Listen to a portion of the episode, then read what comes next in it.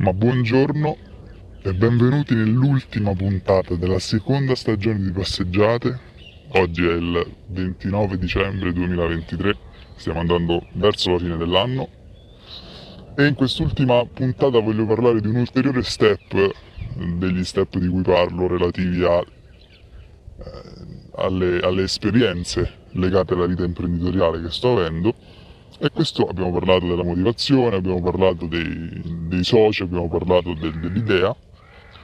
Invece quello di cui parlo oggi è forse, almeno per me, forse per deformazione professionale, uno degli aspetti più importanti, che è quello economico-finanziario degli investimenti e dei finanziamenti.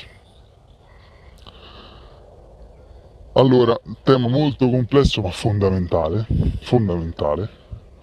Innanzitutto voglio partire con i finanziamenti specialmente quando si è all'inizio eh, di un'impresa, quindi si è veramente in fase di start-up.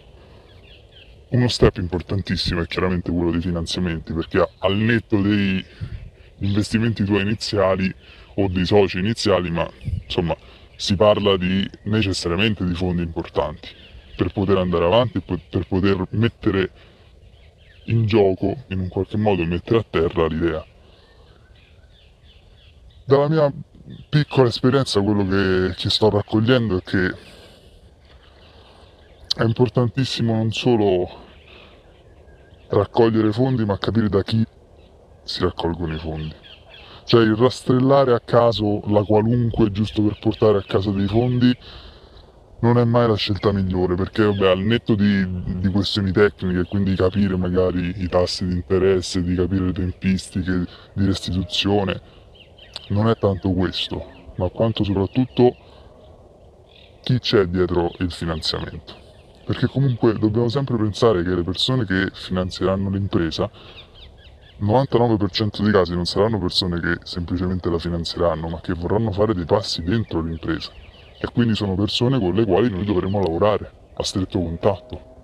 E quindi sono persone che A, proprio caratteristica principale, devono essere in linea a livello personale con le nostre caratteristiche personali. B, forse ancora più importante, devono rispettare l'idea e la visione del progetto, ma soprattutto, terzo step, devono, diciamo, in un qualche modo rispettare la tua posizione all'interno del progetto. Perché molto spesso con buonissime idee si vedono finanziatori che entrano nella, nell'impresa e in un qualche modo cercano di, di deviare la gestione. Magari estromettendo proprio il fondatore, sì, con una piccola exit, ma che però non è quello il senso, no? Non è il senso quello di fare semplicemente soldi. Il senso è quello di portare un valore alla società e lo porti con la tua idea e con la tua impresa. Quindi deve esserci una sinergia con la persona che ti sta finanziando. Questo è fondamentale. La parte invece degli investimenti è ancora più importante perché è come si gestiscono i fondi ricevuti.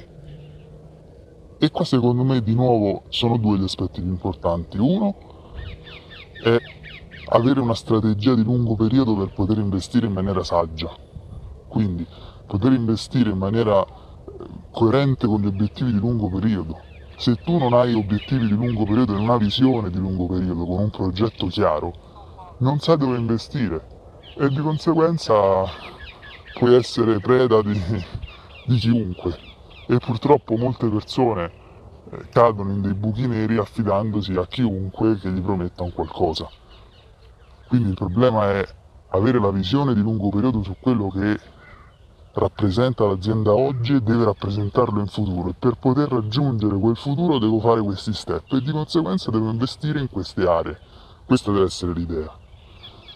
E secondo punto, di nuovo, investire verso le persone, con l'idea che si sta investendo in processi e in progetti, ma dove dietro ci stanno sempre le persone. Quindi di nuovo torna una sinergia con le persone, che è la parte più importante, perché poi le aziende grandi, piccole, start-up, imprese individuali o quant'altro, hanno sempre a che fare con le persone. Quindi con questo aspetto che sicuramente non si può sviscerare in 5 minuti di passeggiata, che è già troppo lunga rispetto agli standard.